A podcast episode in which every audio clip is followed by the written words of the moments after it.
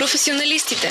Здравейте, добре дошли в новия епизод на професионалистите. Смятам, не е нужно да казвам, че тук си говорим с професионалисти за тяхната професия и начина по който те променят своята малка част от света. Днес съм тук с една изключително интересна, изключително колоритна личност, която ще ни разкаже малко повече за театъра, за нейния експириенс в театъра, начина по който тя е стигнала до мястото, където е сега и общо взето всичко друго интересно, свързано с темата. Здравейте на всички! Аз съм Весела Бабинова, актриса съм, част от трупата на Мала градски театър зад канала съм. Започнах кариерата си в Народния театър, след това станах част от зад канала, имам представления в Сфомато, Ялт Артрум, Театър 199, снимала съм в вече няколко филма, няколко сериали и общо взето, така най-общо казано е това горе-долу. Добре, ще започнем с един от най-основните въпроси. Когато беше малка, ти знаеш ли, че искаше да си актриса или това в някакъв друг момент от детството ти, юношеството ти дойде или ти падна свише по някакъв начин, че ти всъщност искаш да се занимаваш с това? Честно казано, имаше един период, в който като бях малка, си бях казала, че това да си актьор е нещо изключително интересно и такава професия, която като че ли нямам друга като нея, заради това, че ти се превъплащаваш постоянно в други хора и живееш живот, който всъщност не е твоя живот. Имаше няколко филма, които бях гледала. Част от тях не бяха съвсем за 9 годишно дете. Например, никой няма да забравя, че гледах на кино Втората майка, така се казваше този филм. Бях точно на 9 или 10 години. По никакъв начин той не е детски филм. И много силно впечатление остави у мен и едно такова вълнение, което ме наведе на мисълта, че може би да се занимаваш с това нещо и да предизвикваш у хората подобни емоции е повече от страхотно. И това да да след това да промениш начина им на мислене, въобще светогледа им, защото така се случи с мен след като гледах този филм много ме беше впечатлил и развълнувал. И след това обаче този огън като че ли поугасна. Виждала съм го, усещала съм го някъде в себе си, че има такова нещо, но нито съм знаела тогава, че има надфис, нито а, съм знаела в България точно как се случват нещата, за да станеш актьор. Съответно, имаше го някъде там, но не е било за мен цел. И вече когато бях в гимназията, понеже още от седми клас, даже от по-рано, постоянно са ми казвали, че а, съм много изразителна изразителна, че съм много забавна, че много ме бива да имитирам, че много добре запомням някакви неща, които хората си мислят, че като много добре, да кажем, разказваш вицове или си смешен, задължително ставаш за актьор, нали? което е пълна глупост. Но а, така, повтаряли са ми ги и аз така, викам си, да, що пък не, има нещо сякаш. Обаче м- дойде един момент, в който започнах страшно много да ходя на театър, вече в по-съзнателния си живот, като съм била тинейджър, може би към 15-16 годишна. И така стана, че първите представления, на които попаднах, ме удариха право в сърцето и си спомням, че такова вълнение беше за мен. Толкова бях разтърсена от това, което съм видяла, че се почна едно ходене на театър във всеки един удобен момент. Просто имахме и щастието да имаме такъв класен ръководител, госпожа Кешева по история, която постоянно ни водеше с госпожата ни по литература, по география, намираха постановки, които бяха подходящи за нас. И ние, понеже бяхме много готин клас и обичахме да сме заедно във всеки един момент, ходехме в началото такива, ходехме да сме заедно и после в един момент защото тогава не беше като сега, да е пълно с всякакви театрални постановки, половината от които са така с а, спорен а, резултат, бих казала. И в един момент си казах, не, аз май трябва да го пробвам това. Защото и учителките ми постоянно ми повтаряха, ти не е лошо май да пробваш там в надфис един ден реших, че ще го направя. И макар, че в първия момент беше някакси шок за моите родители, понеже нямам роднини изобщо в сферата на изкуството, аз реших, че въпреки техния шок ще последвам това свое усещане и ето, че май се оказа, че не съм сгрешила. Да, макар шока явно се е получила. Да. А гледала ли си отново този филм, който си гледала на 9 годишна възраст? Имаш ли същото влияние върху теб? който имаше да, като да. беше малък. Да, гледала съм го поне един или два пъти mm-hmm. и всъщност историята е, че там имаше една песен, която е на Марвин Гей, там и Терел, тя е много известна, Ain't No Mountain High Enough се казва. И те там я пеят в един много готин момент от филма и тогава тогава нямаше такива сайтове, нали, или Spotify, където да провериш а, какъв е саундтрака на филма. И аз изчаквах на видеокасета целия филм да свършат надписите и да почна да се изписва каква музика е ползвана във филма, за да видя кой я изпълнява. И се почна едно слушане зверско на тази песен. И с тази песен аз кандидатствах в надпис. Избях си стеглила сингбека и нея я пях. Даже по, после три години по-късно тя ми беше за изпити я използвах по вокално обучение. И така определено беше оказал огромно влияние върху мен този филм. Той всъщност е просто много добри актьори. Джулия mm-hmm. Робърт, Сет Харис, Сюзан Сарандън и историята е много обикновена, но не, мъж, който има втора жена, очевидно втората майка, той вече има две деца, те не могат да я приемат изобщо в началото, обаче нещо става и така има някакъв ала щастлив край, но не точно, но е супер човешки филм, нали, точно простите неща, които те най-много някакси те развълнуват. И така да, филма е много хубав, направих му. Мисля, че е добра реклама, да. ако някой иска да го гледа. Професионалистите. Подкастът се излъчва със съдействието на Youth Empowered. А смяташ ли тогава, че освен това, че си била много забавна и предполагам и харизматична, щом сте го казали толкова често, има други качества, които са те предразположили по друг начин да продължиш с mm-hmm. това занимание и кариера? Да, ам, смятам, че беше целеустремеността и това, че някакси не се отказах, понеже ме ме приеха от втория път. Mm-hmm. Аз съм казвала не веднъж, че първия път аз като отидох да кандидатствам и някакси си мислех, че надпис чака само мен да се появя и нали, да кажа, о, ти най-накрая дойде, приемаме те, обаче аз не бях подходила много сериозно, тъй като материалите, с които се кандидатства, си ги намерих горе-долу в последния момент. И аз изобщо като отидох на консултации, защото има консултации преди самия изпит. Mm-hmm. Отиваш на консултации при преподавателя Хикс, заедно с други хора, които искате да кандидатствате там при, при този преподавател. И м- той те чува, казва ти материалите и горе-долу ти можеш да разбереш а, той ще те вземе или няма ли да те вземе, да се ориентираш спрямо останалите къде се намираш. И аз не толкова, че нали, съм, съм си казала, бе ти за нищо не ставаш, просто видях, че другите са много по-подготвени, че цяла година с това са се занимавали, че са много по-напред в а, изобщо колко пиеси са изчели, а, за да си изберат съответните материали, докато аз бях така, това ще си взема, това ще си взема. И това, че бях подходила несериозно, ми изигра лоша шега и си казах, Вейске, трябва да се стегнеш малко, защото така няма да стане. Тук очевидно няма място нали, за недоглеждане и за несериозно отношение. И следващата година вече беше съвсем различно. И това, че някакси не се отказах, беше нещото, което и до сега ми е като движеща сила, защото имам доста колеги, които след първия път просто се отказаха и си казаха, не, явно това не е за мен. Може да са загубили, може да са спечелили от това, но театъра не се интересува от тия неща. Просто трябва да си много точно целеустремен, смятам. И отдаден, предполагам. Отдаден, също. абсолютно. Да, да. да. Тези неща, които усещаш, че наистина искаш и са твоето, да, да. според мен човек не трябва да се отказва.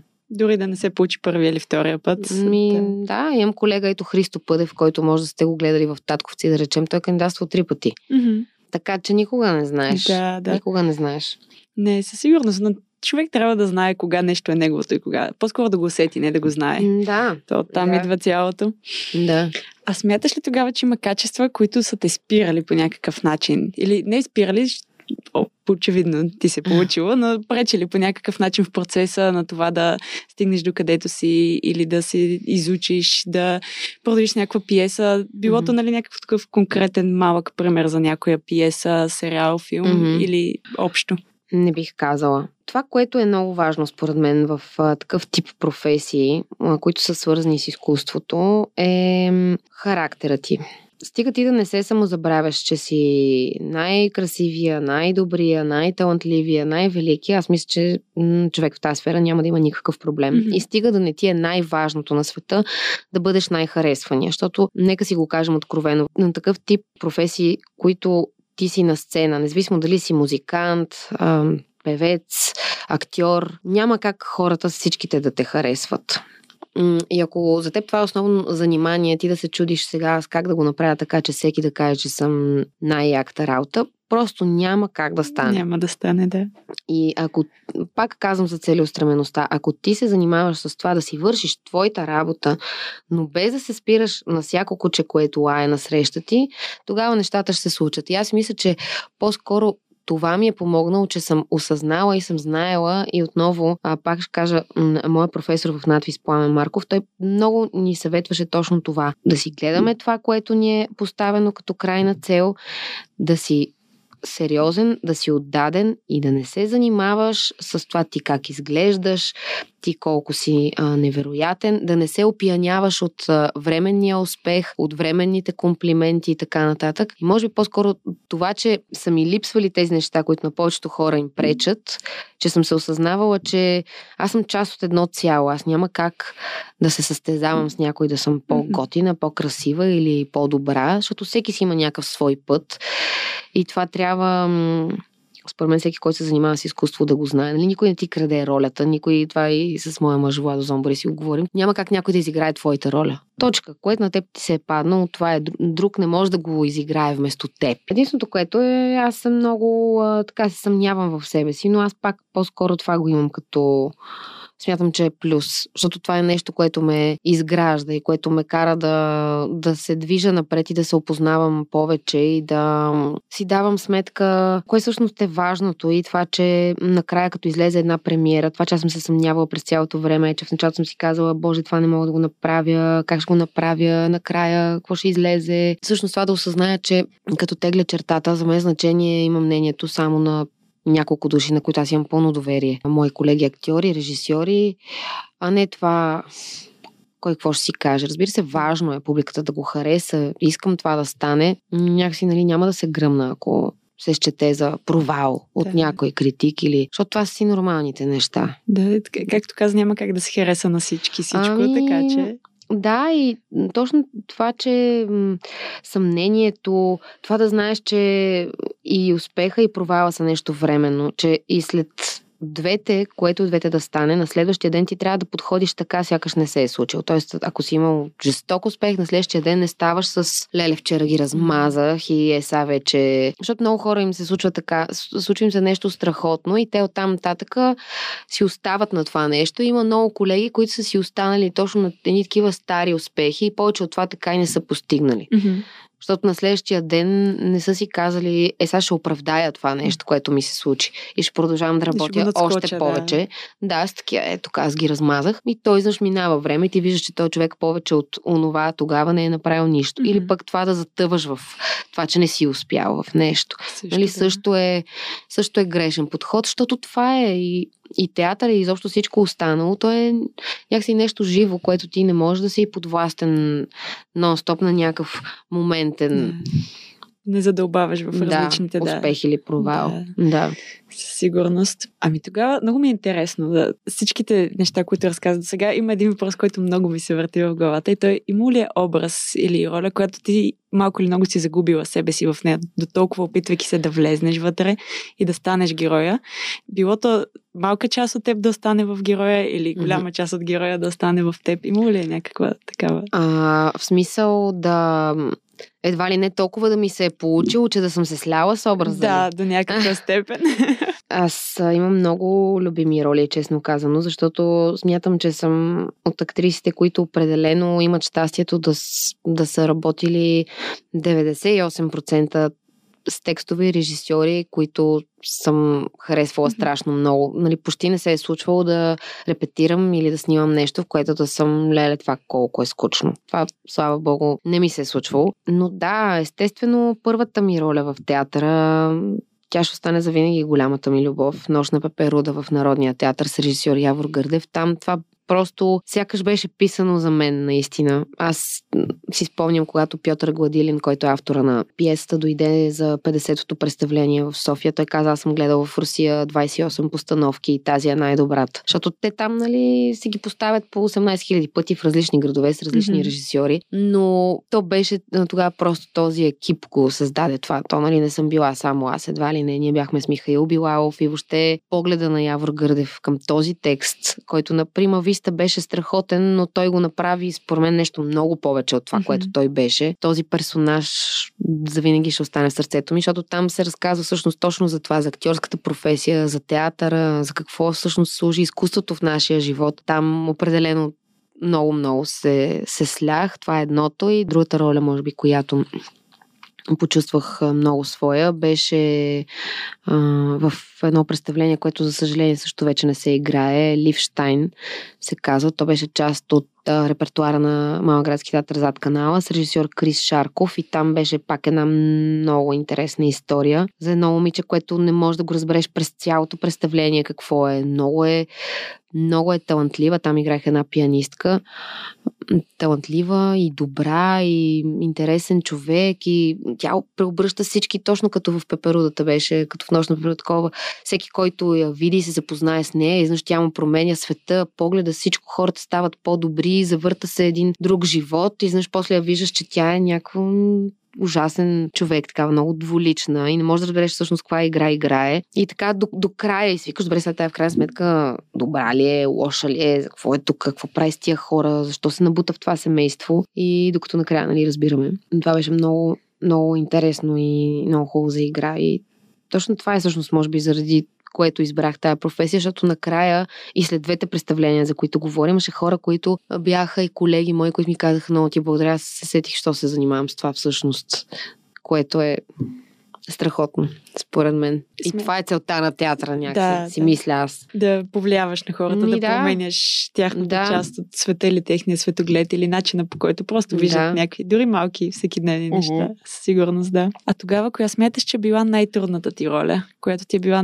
може би, най-голямо предизвикателство да влезнеш в нея и да я пресъздадеш? Най-трудната ми в театъра или в изобщо? Изобщо. От една страна, може би беше Офелия в Хамлет, пак на Явор Гърде в Народния театър, защото аз тогава бях на 22 mm-hmm. години, а пък все пак Шекспир, голяма сцена на Народния театър, аз още съм в надпис, не съм завършила дори и така. Беше интересно, тъй като ние тогава това си говорихме, че все пак, ако ще е чисто текстово, Офелия е някакси резоньорски персонаж, т.е. тя някак си като че ли изглежда, че повече служи за това да покаже някакви неща и да каже някакви работи за Хамлет, да да кажем, пред не Офелия да кажем, им пред да изгради неговия образ, отколкото ние да видим един абсолютно пълнокръвен образ на това mm-hmm. момиче. Та Явор тогава си спомням, че ме караше по 15 000 пъти в един тефтер да пиша от началото до края на пиесата, включително и в сцените, в които я няма, тя какво прави, какво си мисли, какво се случва, плюс всичките там марки на персонажа и така нататък. И беше много интересно, защото аз едно трябваше да си измислям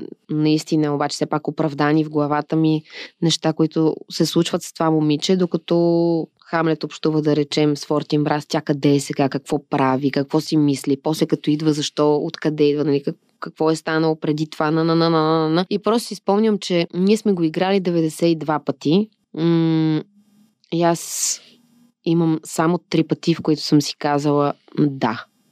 Е, това беше. Е, това беше и е така трябва да бъде. Всичките други 89 пъти винаги съм имала някакви забележки към това как съм го направила. И може би тя е била една от най-трудните ми роли. Може би точно тия забележки да. ги са добутали тези да. три пъти. Да, да, са... дано, да, дано. Да, да. да.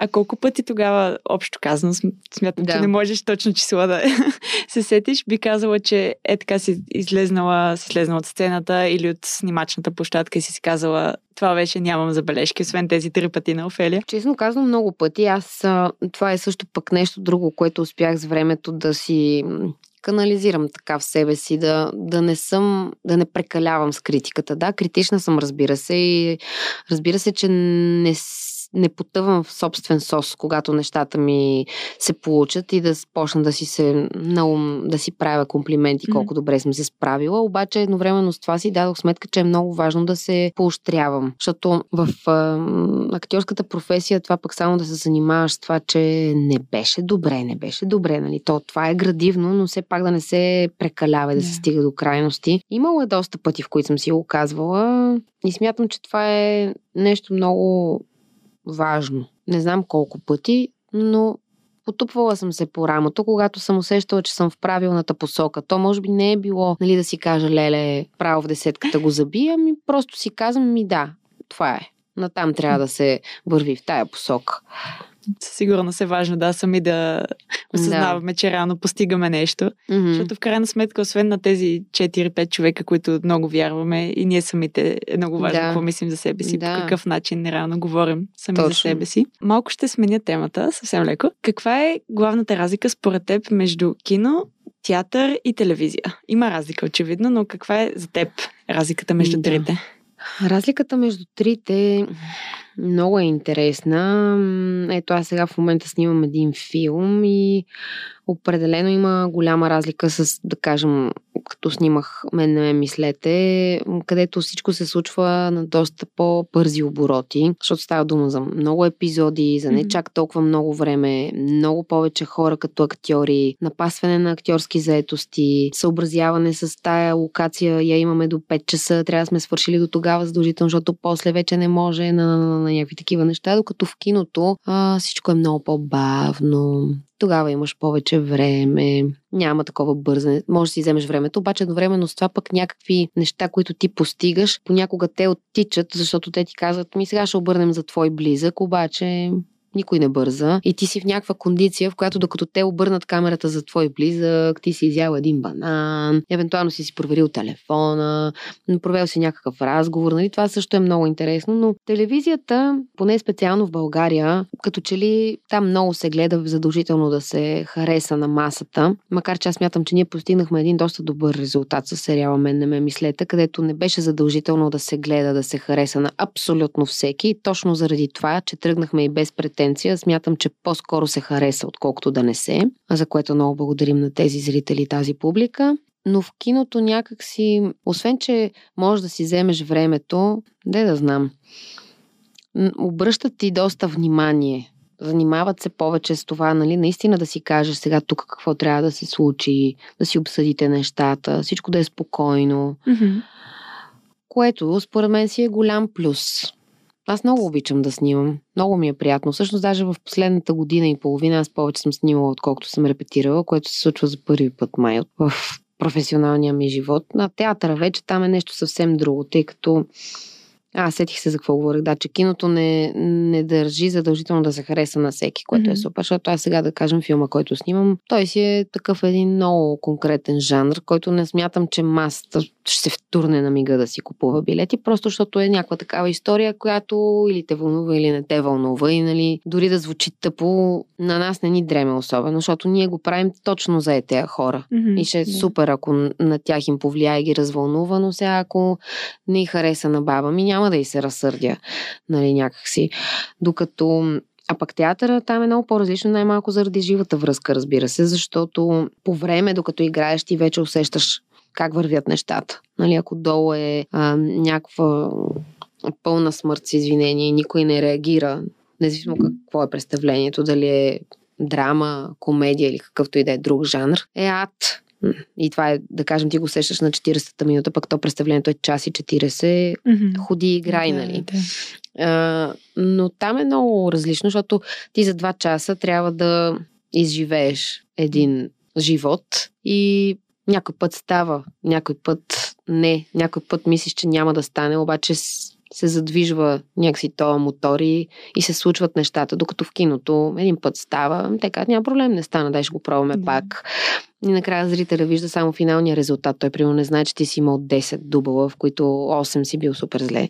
Mm-hmm. Нали, да, вижда да. само 10, който си каже, Та е много добра. да. Примерно, нали? Но да, има си определено своите м- чаровни страни. Киното и телевизията и театъра. Аз и трите ги обичам и се чувствам добре някакси. Значи няма да те карам да кажеш кое ти е най-любимото, защото не, смятам. Не да, мога. Да, да. Не мога.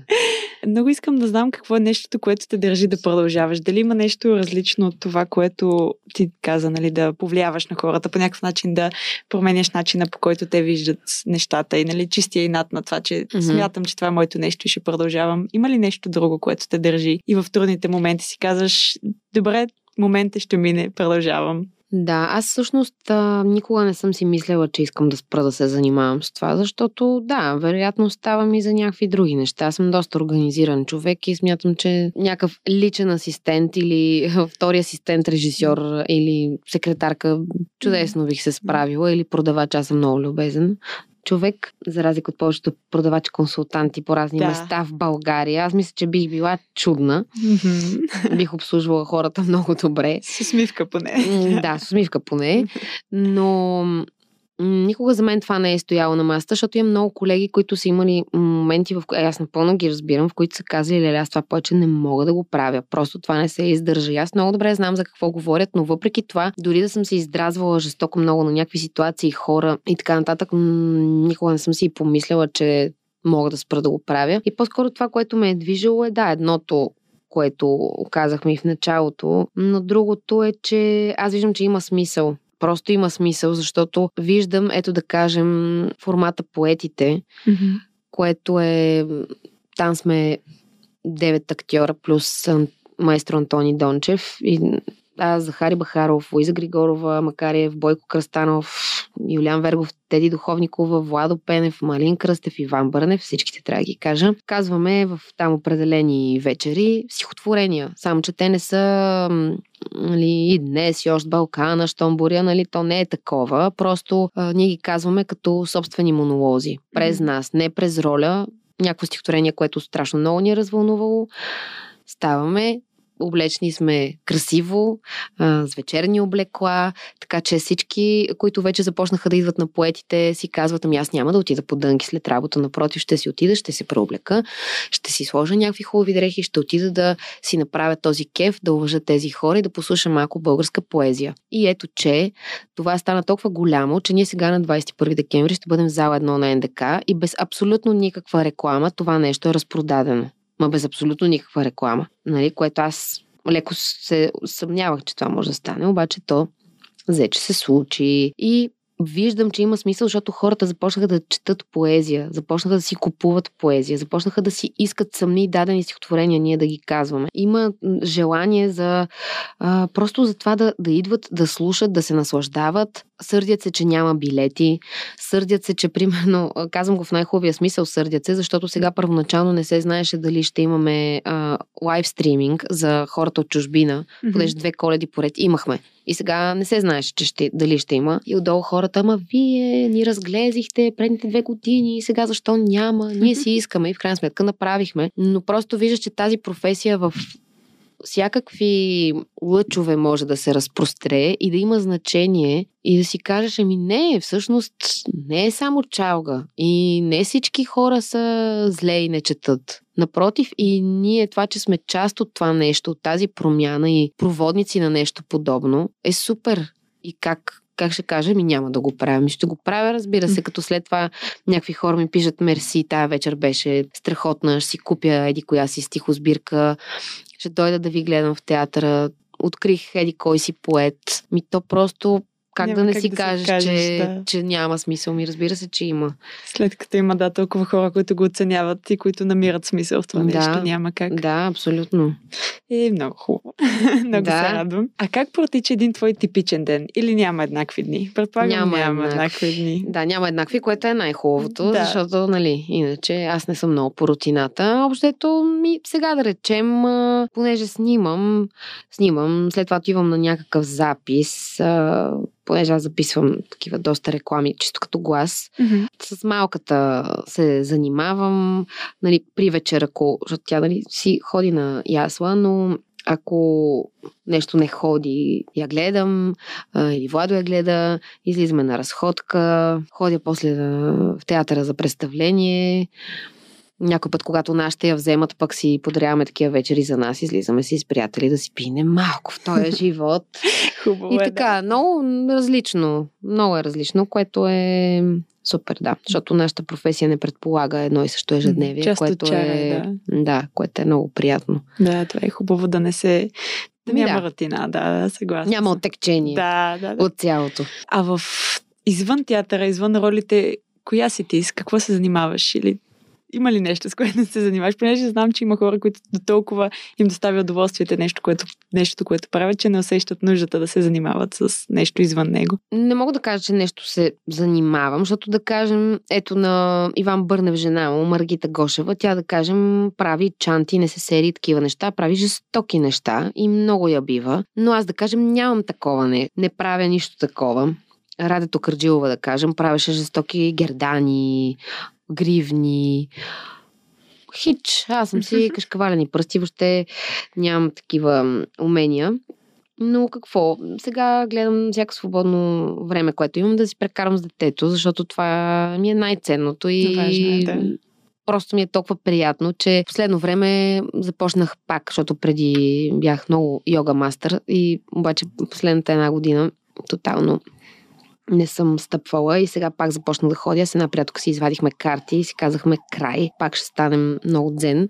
И започнах да ходя отново и намирам време да чета, защото това ми е много важно. Аз преди да родя, книгите буквално ги изяждах една след друга. Особено ако не бях в репетиции на нещо. Но покрай сериала, който беше 6 дни в седмицата по 12 часа и на седмия ден не си почивам, ами правя всичко друго, което трябваше да, което не съм свършила в тия 6 дни, а, нямах изобщо нито времето, нито можеше мозъка ми да обеме каквото и да е. И сега пак така, защото само си купувам, купувам и не ги чета. И седат, и се натрупват. Да. Да, да. И съм така вечеря спри да си купуваш, прочети малко нещо. И сега вече намирам време и малката като ходи, аз нали, вече нали, не съм и в майчинство и това много ме радва. Общото малките неща. Да. Малките неща, това е много, Много важно. важно, да. Много важно нещо, което така, Отнема време да се научи, да, Да, почне да се... да, и да го проумее човек. Да. А тогава можеш ли да разкажеш малко повече за Love Guide програмата, понеже това е нещо, което знам, че си занимавала Да. страни с него. Мгм. И да разкажеш малко повече за нея, какво представлява, какво взе ти от нея и Да. по какъв начин ти Ти повлия. това ли ме питаш за отстрани? Оле, о, аз отстрани. Не, не, не. за, за какво се занимавам. Не, защото аз а, имам една рубрика по радиото, която е, казва се Запомнете това име. И Мгм. тя е примерно 15 минути. Аз интервюирам някакъв човек, както ти сега мен. И то е общо взето за хората на изкуството м, от всякакви сфери. Иначе по една, една година водих един подкаст, но там всяка година има различен водещ. Мгм. Та една година бях аз пак така с хора на изкуството, Love Guide, какво ли не. Но за Love Guide специално Николета Поп-Костадинова е инициатора на тази програма, така да го нарека. Тя е завършила в Нидерландия и там беше попаднала на едно из... такова, да, изследване може би, някаква статистика, че еди колко си процента от а, нидерландците са необразовани в а, сферата на сексуалното образование, т.е. няма ги никакви. И тя решила да види в България как са нещата и видяла, че лови са още по-зле, че са много лоши статистиките тук и беше решила да направи сайт. И то първоначално съществуваше само като сайт, а с информация най-различна за тинейджери, нали, пак да да кажа, че то става дума за сексуално образование сред тинейджерите. И тя в един момент беше решила това да стане като канал. Вече да си го има в YouTube като с видеа, кратки видеа, 3-4 минути. И някак си беше стигнала до мен, ние не се познавахме, но сега вече сме си приятелки, там всички, които се занимаваме с това нещо. И смея да кажа, че това е един проект, който е изключително смислен. За съжаление, той среща и доста негативни коментари, често от страна, може би, на родители, защото като някой чуе сексуално образование, хората си мислят, че, цитирам, вие ги учите на секс. Нали, нещо, което за мен лично е изключително първично и глупаво мислене, защото, да кажем, ние сме на първо място в Европа по аборти на момичета между 15 и 19 години. И това не е защото някой ги е учил на секс, а това е защото някой не ги е научил на секс. Защото нямате представа в тези, в чата, да кажем, във Фейсбук на страницата, колко тинейджери, които питат, ама аз мога ли да забременея, ако съм с панталон, примерно, или някакво е такова. И ти виждаш, че това са хора, които те изобщо нямат понятие, защото никой не е говорил с тях и никой не им е дал адекватна информация. Те са влезли някъде в интернет, написали са някаква ключова дума, кой знае какъв сайт им е попаднал на първо място и те не знаят а, нали, най-елементарното нали, как стават бебетата. Мгм. И това е проблема на свръх информацията, защото едно време аз примерно знаех как стават бебетата, защото съм имала една енциклопедия, която беше моята първа детска енциклопедия и той имаше динозаврите, колите, земята, растенията, животните, аз имах и тялото. И в тялото пишеше, и жената, те се опичат, на, на, на, на, аз съм била, а, ясно. И повече нито съм разпитвала, нито нищо. Обаче, след това, те, защото ти не можеш да не... Има много деца, които съм аз а, ме е срам да кажа на майка ми, че ми дойде за първи път. Има такива теми, които те просто са толкова табу, че то се изражда в обратното, вместо ако ти ако поговориш с него и кажеш ми така и така, така и така, това е това и това, то някакси ще спре. А това, че ти по някакъв начин му налагаш, че това е забранен пот и това не се обсъжда, интереса нараства 3000 пъти повече и стават страшни глупости, точно защото никой не знае как да правиш, примерно, безопасен секс, какво са болестите, как се предават, как да се пазиш от някакви, които те тормозят в училище и какви ли не а, други неща, нали, това за кибертурмоз, така наречен. И какво ли не още и според мен Love Guide беше една много стабилна стъпка напред в това отношение. А в последствие и... само с видеа ли ставаше, понеже аз доколкото гледах, има да. някакви други части от програмата или грешна съм? А, не, има, има, има. Той този сайт все още си съществува, mm-hmm.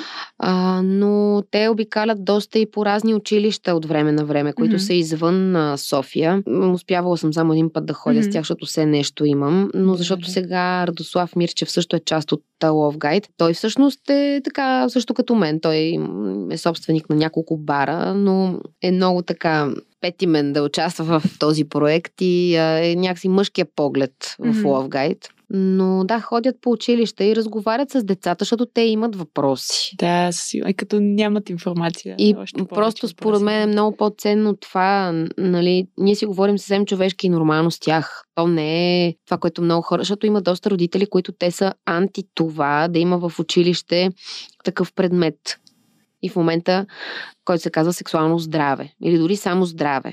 В момента го има това нещо, но то е като СИП, така наречения, и то е пожелание. Съответно, повечето родители казват не е абсурд, това нещо няма да го има. И а, после за това са такива статистиките, защото децата не знаят. Те не знаят. И се случват и такива неща, за съжаление. Някакви забременяваници и работи, защото те си изследват там по някакви начини себе си, помъжду си, телата и така нататък. Стават и такива работи. И това кому е нужно, защото ако просто ти знаеш, че така и така се случва да, да забременееш, но така и така може да се предпазиш, ми няма да има такава кофти статистика, според мен. Да. да, и то става дума, нали, защото аз си мисля, че ако родителите говореха достатъчно с децата си за това нещо и не го възприемаха като нещо мръсно да говориш за това, може би нямаше да има такава статистика и може би Love Guide нямаше да го има, което Сигурно. от една страна е, е по-добрия вариант. Но за сега е така. Ще видим по-напред. Нищо. Важното е, че има стъпки в правилната посока да се... Да, да, но, да, но. Като за последен въпрос, ще е един малко така по-съвкупен. Да. А, първата част е, кой филм и театрална постановка би препоръчала за човек, който в момента се опита да навлиза и да наблюдава театралното изкуство и да се потопи в това изкуство като цяло? Кой филм? Ама трябва ли да е свързан филма с актьорската професия по някакъв начин или просто... Не, не. Просто а, филм, добре. който смяташ, да, че помага, по някакъв начин а, повлиява на хората, които го гледат, по начин, по който ще им помогне да разберат самото изкуство малко по-добре. Не е нужно да е свързан, mm-hmm. както ти каза, с театър, но просто повлиява по някакъв много такъв силен и специфичен. Аз си мисля. М- значи сега наскоро гледах ето един филм, който страшно много ми хареса. Беше много, много хубава актьорска игра, според мен. И пак, ето, става дума за професията. Имаше много чувство за хумор и не само. Последния, който може би съм гледала и който ми хареса и се казва, обаче на английски се казва Official Selection, mm-hmm. ама на български как беше? Не беше буквално преведен. Не Нещо беше фестивален конкурс ли, нещо е такова, mm-hmm. с Пенелопе Крус и Антонио Бандерас. Mm-hmm. Тя играе там режисьор на един филм. Антонио Бандерас играе актьор, който ще yeah. участва във филма. И още един страхотен испански актьор, обаче убийте ме, не си спомням как се казва. Много приятен филм и много точно говори точно за това как се снима един филм, как се подготвят хората, режисьори, актьори и така нататък много приятен. А за постановка, сме да твърдя, че ние в момента имаме много много хубави постановки по театрите и може би а, бих казала Нирвана в 199 с Диан Донков и Радина Краджилова. Mm-hmm. Това е историята на Лора Кравелова и Пейо Яворов от Константин Елиев тази пиеса. Пияните в зад канала на Явор Гърдев, там и аз участвам. Това е супер представление, особено ако го изиграем добре. Може да бъде много яко. То става и за тинейджери. Супер е, според мен. Да, има някакви тук там е неприлични думи, обаче аз мисля, че е, не това е центъра на на цялото, което се случва в това представление. И така, има и още доста, според мен, ама така не мога много да, да се сетя. Така беше супер, имаше по една да. от двете. Аз имам и подарък за теб. Тайната изненада, която не беше толкова. Чорапи! Чорапи! О, много благодаря! да си ги носиш. Супер! Мерси да. много. И аз много благодаря, беше много интересно. Надявам се, да. Смятам, че се получи един доста хубав разговор, който много хора биха имали, биха взели нещо от него. Най-малкото, което е. Да, но и аз благодаря много за поканата, беше ми много приятно. И на мен. Чао! Професионалистите.